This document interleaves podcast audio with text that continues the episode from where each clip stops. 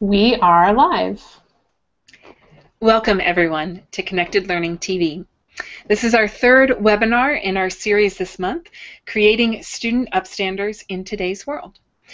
And today we're going to be looking at how we talk about race, class, and gender in To Kill a Mockingbird, and what that can do for students to be able to build a stronger sense of their own voice and their own agency in the world today. Particularly, it helps students develop the language and skills to talk about some of the tough issues that face the world today. My name is Mary Hendra, and I'm your host for this series. I lead the work of Facing History and ourselves in Los Angeles, as well as our organizational innovation, and I'm thrilled to be moderating these webinars. Today, we're going to be talking with Laura Tavares from the New England area, Sarah Altschul from the San Francisco Bay Area, Steve Becton from the Memphis area, and right here, Armin Manechian from the Los Angeles area.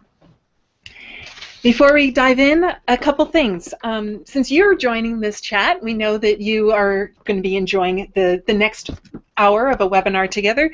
We encourage you to share it with your networks. We also would welcome your comments and questions. You can do that via Twitter. We're using the hashtags Connected Learning and Upstander. You can also use the Q&A feature as you're watching it online through the video player. And we are also thrilled to be co-streamed by the National Writing Project on educatorinnovator.org. Before we begin, I want to let you meet everybody. So we'll do a quick go around so they can introduce who they are. Armin, would you like to start? Sure. Um, my name is Armin Manechian, and I am currently a program associate at Facing History. I have used Facing History and in my classroom uh, when I taught abroad in Barcelona at Benjamin Franklin International School. I really enjoy being part of this conversation. I did teach To Kill a Mockingbird in the eighth grade a few years ago, so I'm really hoping to dive into that memory and bring some conversations related to that experience. And Armin has been working with our teachers in Los Angeles as we roll out a new study guide for Mockingbird too. Yes. Steve?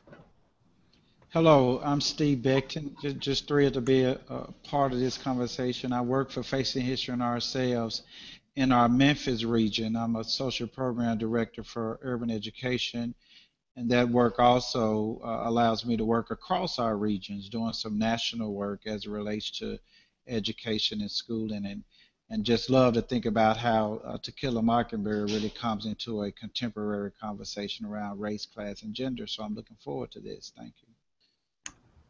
Thank you. Sarah? Hi, I'm Sarah Altschul. I'm, I'm thrilled to be here for this conversation today. I'm a, one of the newer program associates here in the San Francisco Bay Area office and have taught high school English for over a decade and worked with teachers um, in the ELA social studies realm using Facing History myself um, and supporting teachers with having really um, you know brave conversations in their classrooms with their students around uh, concepts such as race, gender, and, and equity. And I, I'm so excited to be a part of this conversation with, with a book that lends itself so well to those conversations. So thank you for the invite. Great. And Laura? Hi, everybody. My name is Laura Tavares. I'm on the program staff of Facing History at our headquarters just outside Boston, Massachusetts. Uh, over the last year or so, I've had the pleasure of working with the team here at headquarters to develop Facing History's resources um, and a wonderful publication called Teaching Mockingbird, which I hope we'll talk about a little bit today. And I've also learned so much from leading professional development about To Kill a Mockingbird um, all over the United States. So I'm really happy to be part of another national conversation and looking forward to exploring today. Thank you. So let's let's talk about Mockingbird here. It's been in the news quite a bit this summer with the release of Go Set a Watchman, but it also is one of the most taught books across our nation. Um, so I would love to hear from people, and maybe Armin, we'll start with you. Why do you think that Mockingbird still holds so much resonance today? Okay. Um, I really I really enjoyed um, actually teaching Mockingbird as the first novel inside the English classroom. And why I decided to choose To Kill a Mockingbird was because it does really resonate with students, and it does really resonate with the themes that are ongoing, um, especially the ones that we're covering today race, class, and gender. Um, my focus began with getting into the moral and ethical compass of the characters mm-hmm. in To Kill a Mockingbird, but I soon realized that it actually shifted to talk, talking about topics of gender, which mm-hmm. come up in relation to uh, Scout as a character. So gender was a hot topic in my eighth grade class. Mm-hmm. So that was that really lent itself um, well. Class, I was teaching at an international school, so it really was eye-opening for my students to see the different hierarchy in society. So um, these two themes especially were very powerful for my students, and I'm really hoping to hear from teachers outside who are listening to us what themes come up for them in their classrooms. Laura, what about you? What do you see as why it still resonates today?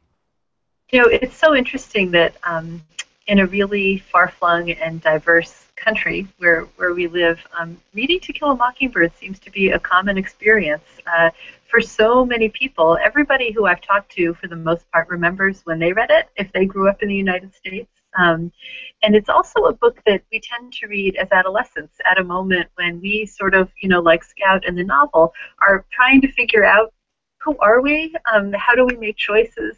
Um, what does it mean to be? Um, what does it mean to be a young person? How do I live in this world? And um, so I think it's a book that really sticks with people. Also because the characters are so compelling because it's told in you know Scout's voice, which is um, such a insightful and also humorous and really sort of lovable voice. Um, I think this is one of those stories that sort of um, imprints itself in your thinking. Um, the characters seem to take on a life even outside of the pages of the novel, and it becomes part of um, a kind of common conversation that we can have with each other. Great. Steve, what about you? What do you see as the resonance, particularly perhaps in the Memphis region?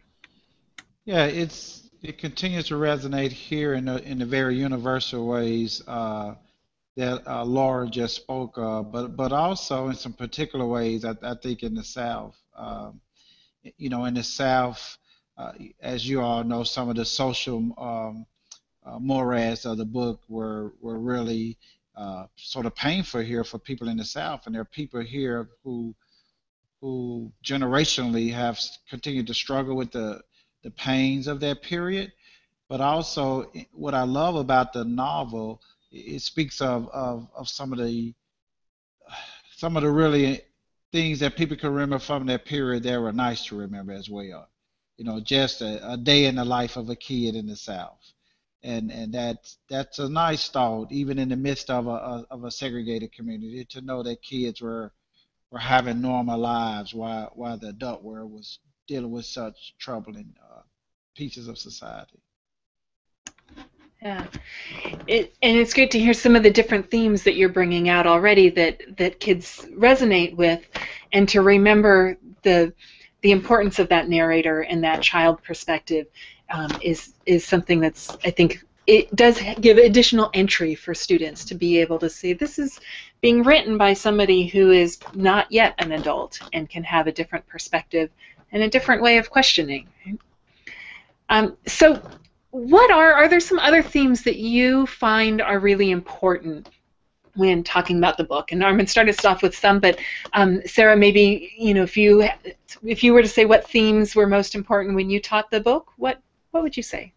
Yeah, I was gonna. I was just gonna add. When I taught the book, I was teaching in a um, in a well, actually in Hayward, where our office is, um, in a classroom that was predominantly uh, second language learners, um, more newcomers to to California.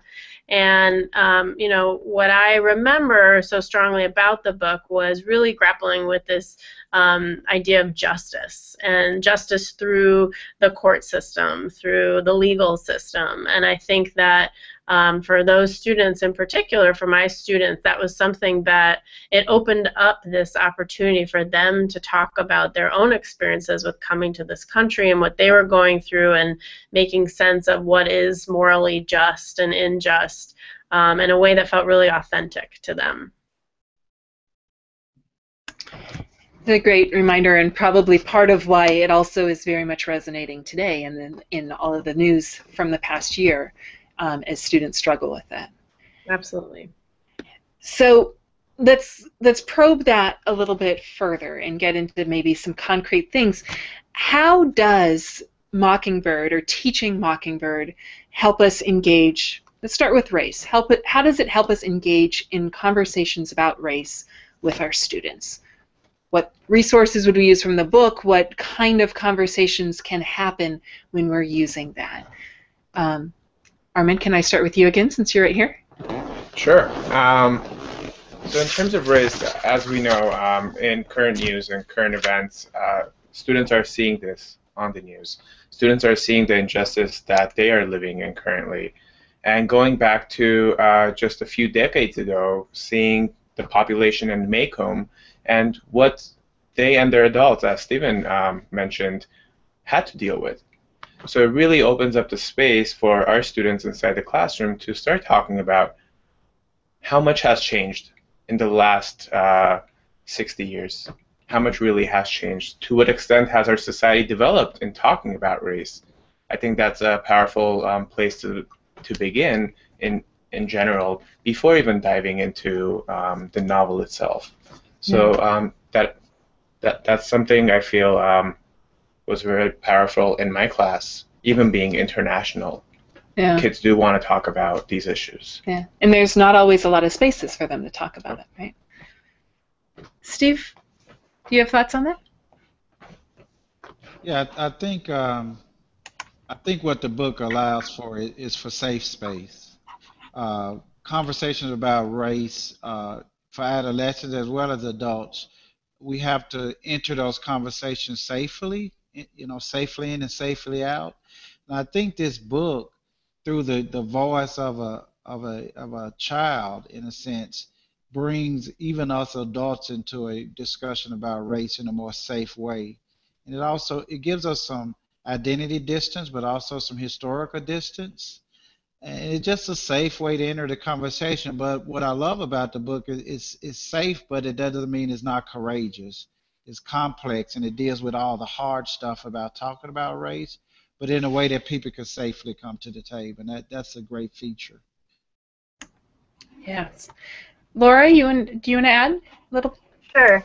Yes, Steve, I really appreciate what you said about this idea of safety and distance. Um, one of the ways that I think Mockingbird provides an entry point for thinking about issues of race is that one of the central tensions of the novel is um, Scout really coming to consciousness about the um, the injustice in her society and about the racial prejudice in her society. I'm thinking about the moment at the beginning of chapter 9 when Atticus has agreed to defend Tom Robinson and Scout has started to hear about it on the playground. One of her classmates has called um, Atticus a um, N lover and she comes home asking what that means and we see her sort of struggling in this moment. And i think as we explore that in, in our guide we pair it with a historical source about another young girl also confronting these dynamics of, um, of race and sort of learning the unwritten rules about race in her world.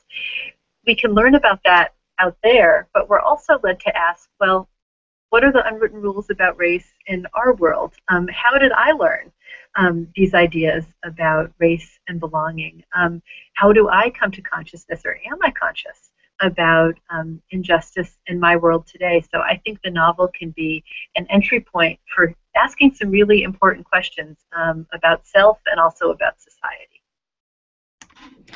It's so interesting to hear both of you talk about uh, the the value of the young narrator in helping us have these conversations, and it just reminds me of how often with young children, they don't know necessarily not to ask a question that society doesn't talk about as much. They just blurt it out.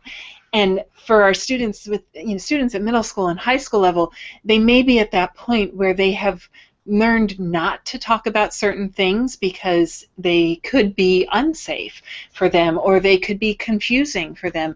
And this gives them an opportunity because there's a young child asking these questions to ask them again themselves and to really think about so why do we have these rules um, whether written or unwritten or why do we have these expectations about how people interact with each other where people sit in the school cafeteria? All of these different things can come out because of the conversations that that a child you know asks right?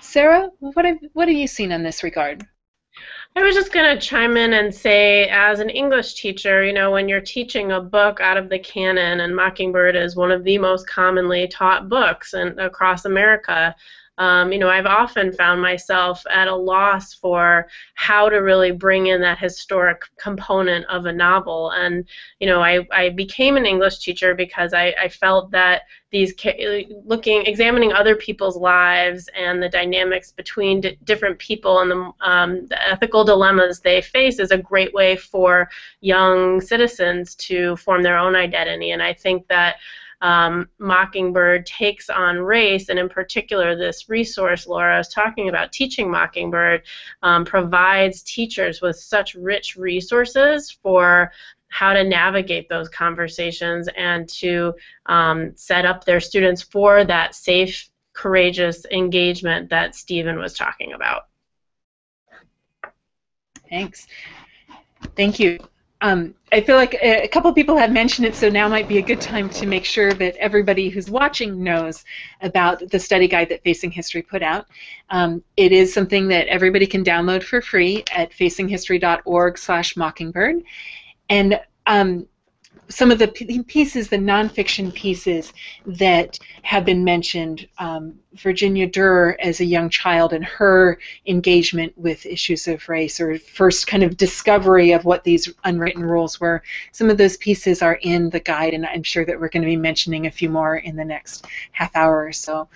Um, one of the other things that I wanted to um, to bring up um, within this is kind of the, what something that Armin had touched on earlier as well, that this often resonates on a chord around gender, and so wanted to um, to go there as well, and then maybe we can dive more directly into what some of these resources are that can can lend other perspectives and why it's important to lend those when we're reading a novel.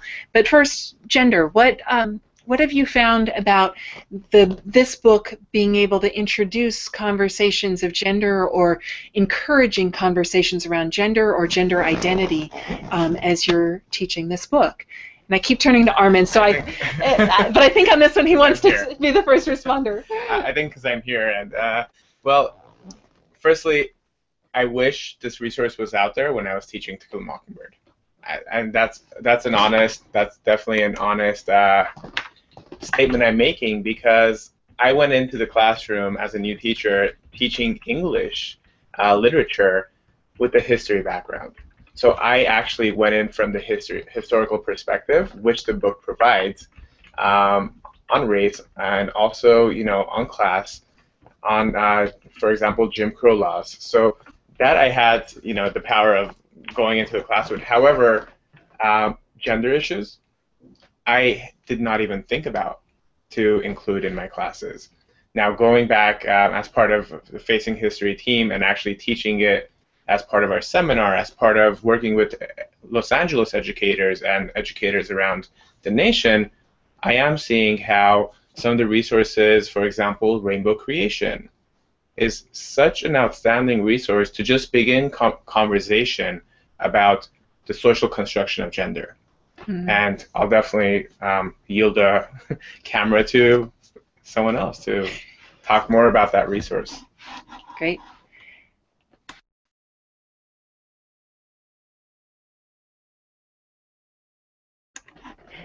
Laura, do you want to share? You've worked so much with the guide as well as the book. Do you want to share a little bit, perhaps also about sure. gender and maybe rainbow creation? Sure. Sure. You know, I think um, one of the reasons why people have so much affection for Scout as a character is because she's um, you know she's really bumping up against these ideas about what it means to be a girl. You know, she's a sort of you know, the archetypal lovable tomboy character, and we kind of root for her in her fight with Aunt Alexandra that she should be able to wear her overalls. Um, but those moments really offer us an entry point into thinking about the rules that sort of govern expectations about what a girl is and what a boy is. Um, and so when we were creating our Teaching Mockingbird guide, we wanted to foreground the novel with some readings that would sort of activate students thinking about the, those issues. So this reading that Armin mentioned, which is called A Rainbow Creation, is um, excerpts and essay actually written by a parent about the experience of parenting a boy who was much more drawn to girls' toys and girls' clothes and Barbies, and all of the sort of um, anxieties that were raised for that parent about their child not fitting in, how would people treat them, wanting to sort of honor who their child was, but also being anxious about what it would be like to have that identity in the world. And you know, the um, the rules that govern kids sort of fitting into gender stereotypes are something that I think we have all experienced. It's really universal, and it's also in the news right now. I was just reading about how Target announced that they were going to um, change their toy aisle so that they didn't separate boy toys from from girl toys anymore. Um, I think that's a place you know where we can meet students where they are. Um, I think every eighth grader, ninth grader reading To Kill a Mockingbird in this country has had an experience like that, and they're able, I think, to connect much more deeply to what Scout is up against in the novel. To see her not just as this sort of um, you know sparky tomboy figure, but someone who is really pushing back against these um, unwritten rules in her world, which can be very limiting. Um, here in in um, Facing History's headquarters, as we were creating this resource, we piloted it with some high school students, and we got some really interesting feedback. So one ninth grade student who um, studied To Kill a Mockingbird using our resources and read things like a rainbow creation at the beginning of the unit said, um, some of the stories and handouts that we got in class were questioned by a few people, including me, because we weren't sure how completely different narratives would be of use to us. And you know, you can just imagine these high school students "Why are we reading this? I thought we were reading To Kill a Mockingbird." But she goes on to say, "We started, we slowly started to realize that they were they were useful to us because there were some issues and concepts we probably would not have understood without them." So there are readings um, not only about class, not only about gender, but also about class and about race that foreground students' entry into To Kill a Mockingbird in a way that we hope really um, makes them much more alive to seeing how these themes play out in the novel itself. Great. Thank you.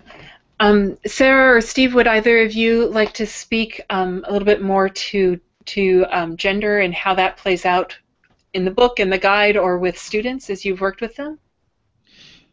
Well, I, I think one interesting thing is uh, the book gives a great opportunity to talk about uh, the intersectionality of race and gender. Right. So, what if Scout was a little uh, kid of color, a little African American kid at the time, without the privilege to raise the kind of questions that she raised, and and and, and without sort of uh, even feeling safe uh, to to be a, a girl trying to define herself uh, in a world that, that seems so male dominant. So that intersectionality between race and gender is, is pretty interesting. Uh, I had a, a, interesting experience around this novel that I think is worth invoking a real personal experience. First of all, when I studied the novel myself uh, in an all all African American school in Memphis, Tennessee, I don't think my teacher ever mentioned race which is why I appreciate the, the study guide that Facing History created. Uh, we talked about gender and we talked about uh, Scout coming of age and, and, this kind of thing, but we didn't talk about race. Uh, and then I reread the book when my own daughter was in the sixth grade, and she had tremendous questions about race and and lynching and all the kind of things that was going on in the book. But she was also grappling with it as an African American girl. So I think the book really gives us some great opportunity to think about how race and, and gender cross each other in some interesting paths.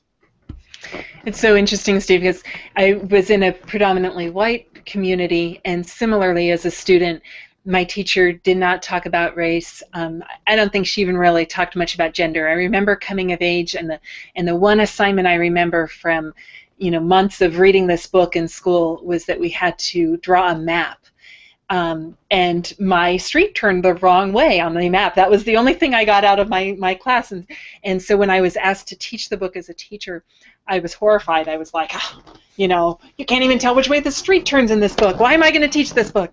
And then I reread it as an adult and just found it so rich and and so many opportunities for connections that I had not realized. I think because my teacher didn't have the tools. She didn't have a language. She was probably scared of having these conversations, and so she didn't she didn't take us there. Right? We kept it very safe about a, a small town and a coming of age story, and remarkably didn't talk about justice or race or gender or anything that to me is why what makes this such a great book. Um, Sarah, do you want to um, chime in here a little bit? Yeah, I just wanted to, um, you know, expand on what um, Stephen was saying about the cross section between race and gender, because I think, um, you know, um, Scout's character is so rich and is really, you know, through whom's eyes we're really seeing Maycomb County. But um, it's also important to remember that Calpurnia, um, you know, has this really interesting character who um, there is a lot of criticism about how she and the other African American characters in the book are, um, you know, reduced to these one-dimensional, um, less full characters. But you know, her role in terms of being a woman in this town, a black woman in this town, and her role to um, the Finch's family, and you know, her bringing Scout to her church, and um, all of that is also an interesting um, study in and of itself and the intersection between the different women in the town and their classes. There's also a lot of rich discussion to have there in the classroom. Great. Laura, I'd love to turn to you to tell us even more about this guide and the resources that are available for, for teachers in it, particularly in relation to bringing in additional perspectives, different voices, African American voices, um, in relation to what Sarah just said, and in some of the historical pieces that are brought in to, um, to deepen this from just being a book that we're talking about. Sure. Um, this is our guide. it has a really pretty cover. um, and you can, as Mary said, you can download the whole thing um, at facinghistory.org slash mockingbird. Um, the guide is really designed to help students have a deep investigation of the novel, but also the world of the novel and our own world. Um, and in this way, to make that connection between history, literature, and ourselves, which our work really is all about. So um, I'll speak, I think, first to the historical piece. You know, I certainly when I taught To Kill a Mockingbird um, to eighth graders several years ago, I think it was pretty standard in our school to spend maybe a day or two before you read the novel talking about the Depression. Uh, maybe you'd talk a little bit about Jim Crow, and then you'd move into the novel and you would just stay in it. Um, the approach that we have tried to take with our guide at Facing History recognizes that in order to really understand this novel and the issues it raises, we really need to know more about the novel's world, and certainly much more than you could convey in you know a day or two of historical context before you read the novel. So the guide is organized into several sections um, that sort of correspond with how you would move through the book from the beginning to end. And as different elements of historical context become relevant, we pull in different uh, primary sources and also special um, short videos that we at Facing History created to really illuminate the world of the novel. So in the early stages of the book, when um, the setting of the Great Depression is really relevant as we're learning about Maycomb and the Cunninghams and the Ewells um, and the, the poverty that really characterizes that time, we have a series of sources about the Depression and a short film about both the Depression and, the, and Jim Crow. Um, and then as the novel unfolds and we get, for example, to chapter 15, um, the scene outside the courthouse, the attempted lynching of Tom Robinson on the night before the trial. Um, there are several sources that um, that help to really put some um, some historical context around that because we do see that moment through the eyes of a very young narrator who I would argue um, doesn't really understand everything that's going on, and in order to grasp the um, the dramatic irony in that scene, and in order to grasp what's at stake for Atticus and Tom, we really need to understand something about lynching. So we have some sources, and in particular, a really excellent film um, with the voices of some scholars um, and also some extraordinary images um, that help students to get a little bit at um, that history. Similarly, there are sources about um, Scottsboro later on that help us to sort of put the trial in its own historical context. But another piece of the history that um, Sarah alluded to earlier that's also really important is to think um, about what are the voices that we don't hear in this novel. You know, we like to talk about Mockingbird as a novel about race, but um, can we really say that uh, if we don't actually explore a little bit dimensions of the characters um, who are not white? Um, it's an extraordinary novel, but we don't learn a lot about um, the backstory of Calpurnia. We certainly don't learn a lot about Tom and his life. So what we've tried to do in the guide is to illuminate a little bit of these lives, which um, Scout, you know, as a young white girl, is not able to show us. So there are sources about the experiences of black maids um, in the South and, and what their lives were like. And there's also a really wonderful set of sources um, from the National Archives interviews with men who, like Tom Robinson, were um, African American sharecroppers talking about their education, their experience with church. Did they ever have any brushes with lynching? What were they aware of? Um, a little bit more about what would someone like Tom's life have been like. And in this way, we think um, students are able to really enter much more deeply into the world of the book, but also think about um, how do these different events and histories look different depending on whose shoes you're standing in. It's it's so important, and I, I, think one of the phrases that has come out in our, our work with this that I that I think is important is remembering that Scout is an, is as a lovable, unreliable narrator, and the importance of that, and in really thinking about this book as well. Um, I, I want to tie back to our, our theme for this when we talked at the beginning. I mentioned that this is it, part of this approach really helps students develop a sense of their own voice and their own sense of agency and, I, I saw that in the seminar that we did this summer for, um, for teachers. We, we model in our seminars what teachers would do with their students. So I think it's a, a good example that when we see teachers opening up in different ways, we know that that will likely be something they can help their students do as well. And in a three-day seminar where we explored Mockingbird, together using the guide and doing the approach that Laura just described of bringing in the historical as well as the novel and really examining the characters and the change. What I saw were teachers themselves developing a new sense of voice where they started bringing in their own questions about race today about gender and you know how much do they reveal about their own gender identity with their students is a very real question for them at different points, or thinking about the choices that they had made when teachers shared how she first learned about the racism in her community. Um, and each time that teachers were, were doing this, sharing about their experiences growing up in a white community, growing up in an African American community, growing up in the South, growing up in California, what that looked like, they were practicing a language that we don't always practice, and that's that language of compassion for each other, of listening for understanding, and of being willing to share sometimes very personal or very troubling experiences that we may still be trying to process as we think about how we can create the society we, we want in this society in, in American society. Um, Armin and Sarah were both there as well, so I want to give both of them a chance also to share about what they were seeing with teachers. Um, what I what I noticed again with teachers is again this opportunity to open up, open up with this resource as well in regards to their experience, but also this guide is providing, uh, for example, the opportunity to bring this to the students. And in terms of facing history and our work with current standards in education, for example, with Common Core. I think a lot of the fiction and nonfiction work that we do offer in this guide, um, it becomes a really great venue to open up uh, this idea of how do we bring in multiple perspectives, right? How do we listen to each other actively in a safe environment and to become reflective about these these topics.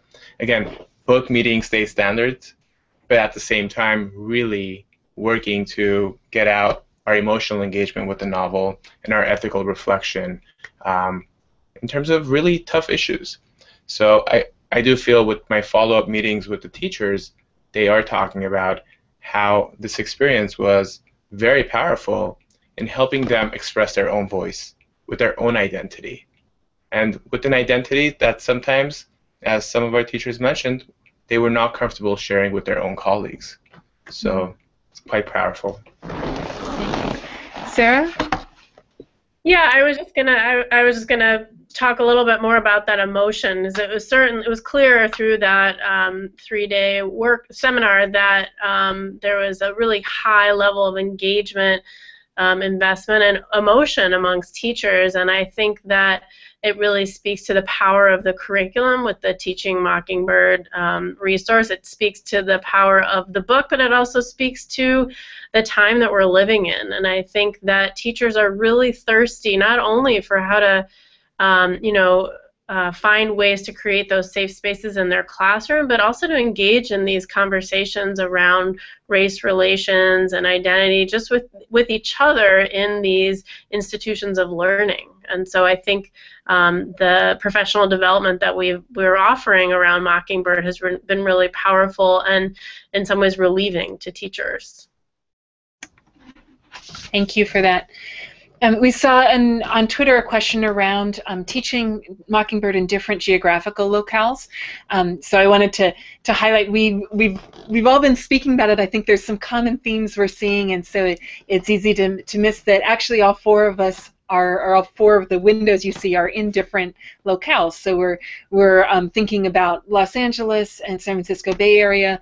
Armin also spoke to speaking at an internet or teaching it at an international school. Um, and then Steve is in the Memphis area, and Laura is in the New England area. So, so we're bringing into this conversation some of those different locales, um, but can come back again to if there are other kind of geographical differences that we're seeing. Um, and one example may be that in, in California, the, the resonance around gender identity was very present within our seminar. That was clearly something that was a a current struggle for many teachers in thinking about how do they create safe classrooms for those conversations, knowing that they're they they are very much in the air within it. Um, but I know Steve has written a number of times this year, um, in particular, about the the connection to current issues and how important it is to create safe environments for conversations about race. Mm-hmm. Um, and he spoke a little bit to that as well with his own daughter and Mockingbird. So, Steve, could I turn it back to you to speak a little bit more to that? Yeah, I think the regional uh, differences are, are interesting to think about. Uh, in that, again, there are just some universal uh, themes in the book that play out right here in the South the way they will in other places. But uh, some of the particulars uh, really call for a, because of what's been happening in the news around, you know, police violence and things of that nature. I think the time and the reading the book right now in our community has really, really called for us to be real uh, conscious and intentional about how we enter safe conversations about race and connecting it to these current events. So a couple of quick things. Uh, uh, one is that we don't want to make facile comparisons.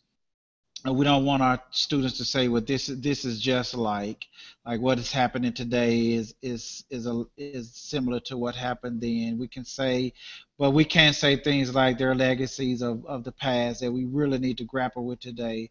What can understanding that, that the time period in which Mockingbird was written, what can understanding that time period help us uh, to understand what we're grappling with today?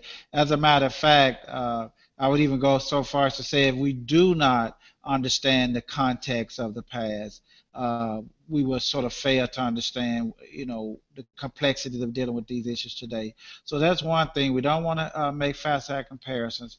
Historical context is so very important. Uh, one thing I saw our language arts teachers uh, feeling very strong about after coming to the Facing History training is that those who didn't have a, a great uh, sense of efficacy around teaching history, that the Facing History's resource definitely helped those language arts teachers to feel a, a greater sense of uh, efficacy around that and has made the novel easier to connect to current events. So that's a couple of things. And then the third thing I would say is that uh, look, uh, looking at my blog talks about this, the Ferguson blog. Who are the kids in the room who are not talking uh, because they don't feel safe or they don't they don't know which camp to go to? So part of what we want to do when we discuss in race, both historically and contemporary, is to we want to blur the lines between the, the camps and to blur the lines between stereotypes. Uh, we want to move from the conversation of good people and bad people, right? And talk about the complexity of, of identity across uh, difference so the kids don't feel like they have to put themselves or anyone else in a box that doesn't allow any room to nuance the conversation. Great. And the, the blogs that um, that Steve just mentioned are posted on the Connected Learning TV um, site if that's where you're viewing this. Um, and I believe we're going to tweet that out again for people so that you have that right in front of you. Um, Laura, I want to come back to you as well and just um, let you have the, the chance to, to say a few words on this topic before we move on.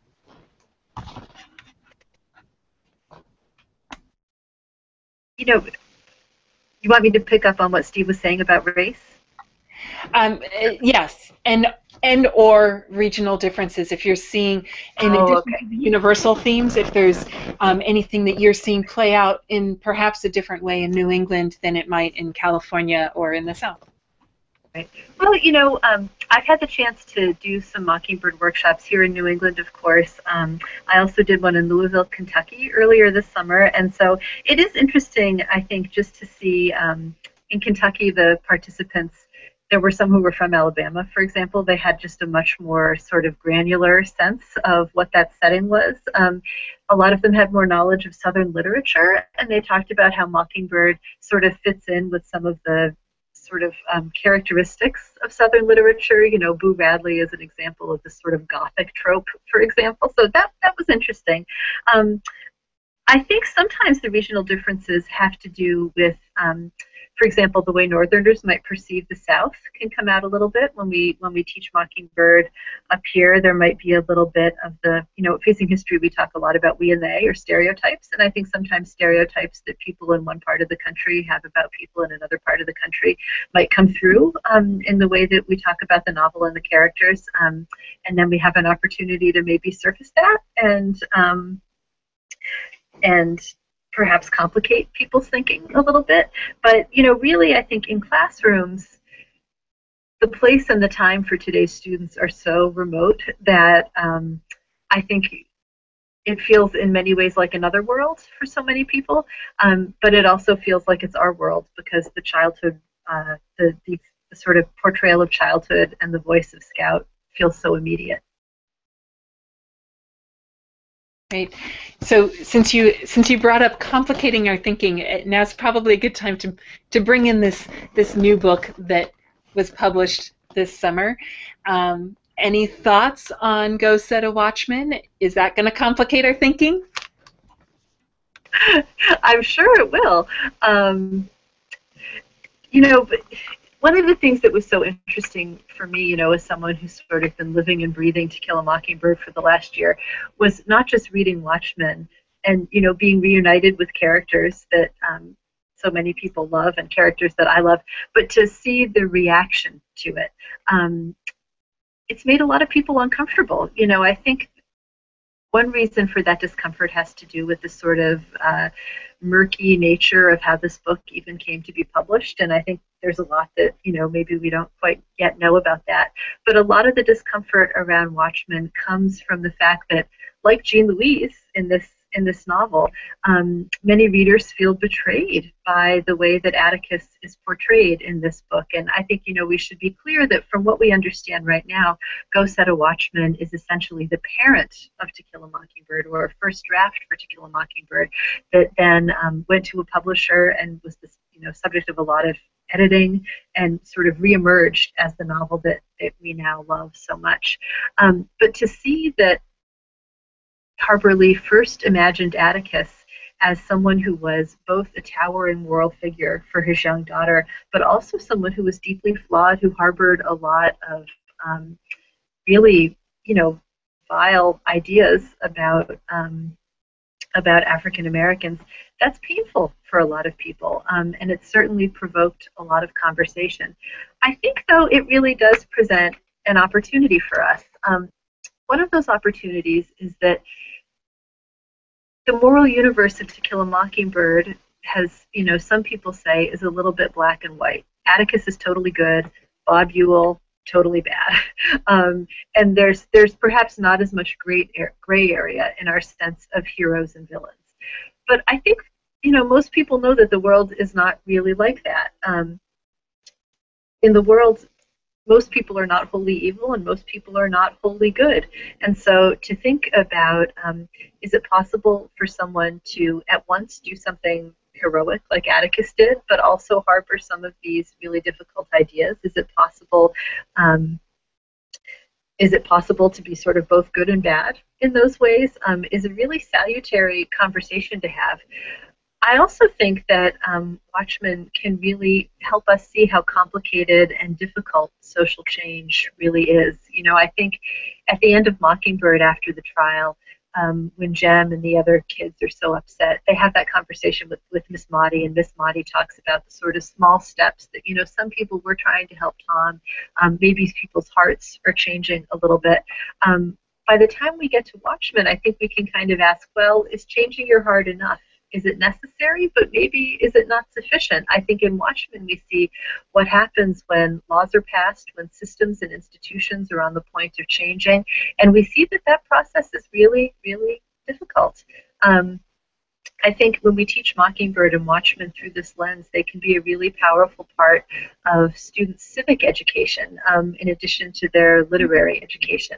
So we, over the next few weeks at Facing History, will be working on um, creating a few resources around Watchman, um, some text pairings, and sort of little bits of, um, of Go Set a Watchman that teachers who are teaching Mockingbird might want to use to provoke some conversation in their classroom. And so I hope we'll be able to share those through these networks. That's great. I'm looking forward to seeing those too. Um, I, want us to, before we end this webinar, to, to tie back to our big question. Right, our big theme for the month is creating student upstanders in today's world. Um, in the previous webinars, we talked about the importance of the safe and reflective classroom community. Um, last week, we looked at how looking at a case study, a historical case study of the Holocaust, can help students develop role models as well as um, a, a, really a sense of urgency about the importance of standing up. I want to throw it to this group. How does having a conversation about Mockingbird, diving into this novel, um, even you know having some of these tough conversations around the book, how does that help students actually become upstanders in today's world? I can chime in. Um, so first of all, children are looking for role models everywhere. Um, it begins with the family. It begins with the society around them, and then we get to school. We're hoping uh, books are being read at home, but novels and well, literature in itself is a source of looking for these role models.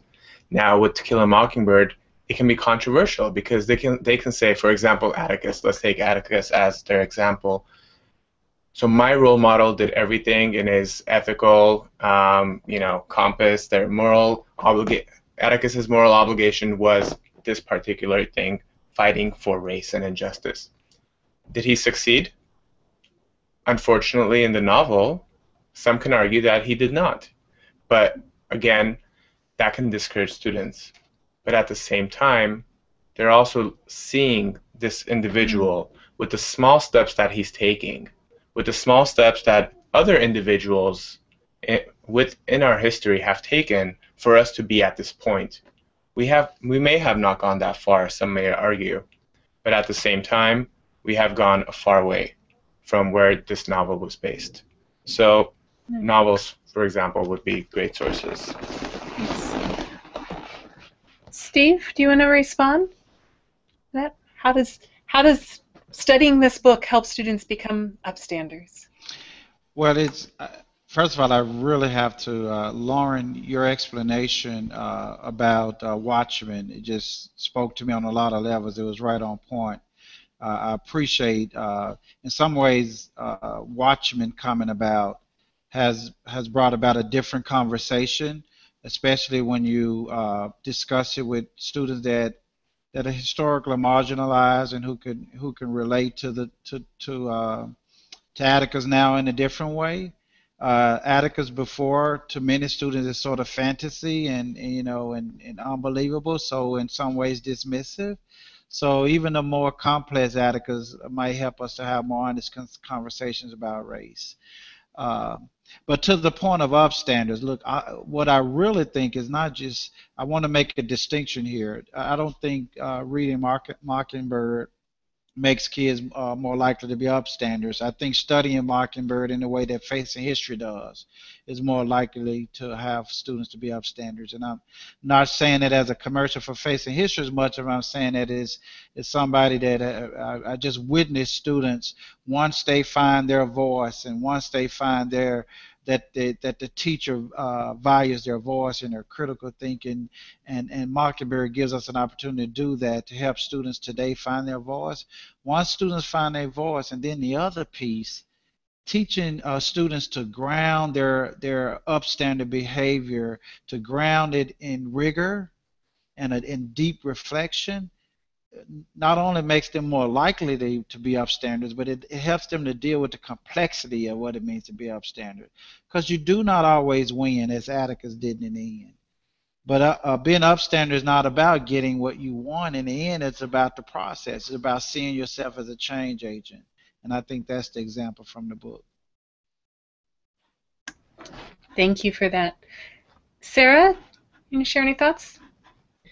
Um, I, I, you know, I would just chime in and say that, um, you know, as I was saying earlier, that the the resources that come through the Facing History resource um, around history, and um, as everyone alluded to, that this book does such a powerful job of laying out the complexities of um, the story and the history and the sense of injustice and um, I think that for teachers in the classroom, I mean, just like with our own scope and sequence within Facing History about, you know, how are we're asking students, at, you know, as they come out of this experience to ask themselves, well, who are you going to be in society? How are you going to participate? What is your civic duty um, as as you know a citizen? And I think there is just an endless opportunity for students to explore through research, through other, you know,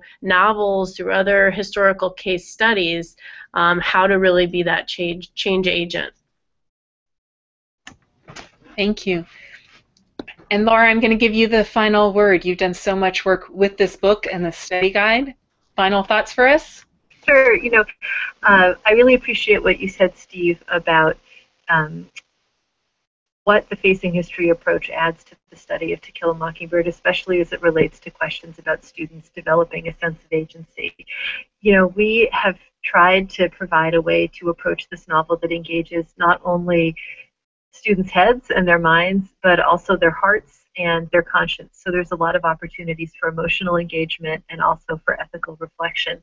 Um, something that Facing History's work over 40 years has shown is that when students learn in that way with mind, heart, and conscience, that's when their sense of agency is really activated. And, you know, agency, I think, begins in consciousness. It begins in a critical perspective on the world that we live in, which I think Mockingbird can certainly provide. Agency begins in a habit of um, self reflection and in the ability to start to recognize moral choices. Um, the philosopher George Santayana said that. Art is an imaginative rehearsal for life.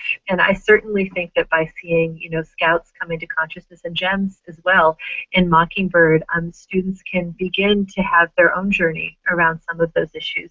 And I think that we can also read Mockingbird as a social novel that really uh, helps us to see what can make a democracy strong, but also what can make a democracy weak, um, and why the justice system can fail people based on who they are. So I think, you know, in the way that this novel helps us to reflect both on self and society, it has a lot of potential potential to really cultivate students' sense of agency and citizenship. Thank you so much. That's a lovely note to end on. Um, and this conversation has flown thanks to all of the participants. So I really do want to thank each of you for contributing to a really great conversation today. The full video recording of this webinar will be available on Connected Learning TV um, immediately after this, and you'll also see there a number of resources, including things that have been mentioned here, the videos, the blog posts, the resources, um, even opportunities for additional professional development will be up there on Connected Learning TV. Um, and we'll also post those on the Southern California blog Learn, Teach, Share and really hope that you will continue the conversation through Twitter, through our blogs, um, through ongoing conversations with each of us.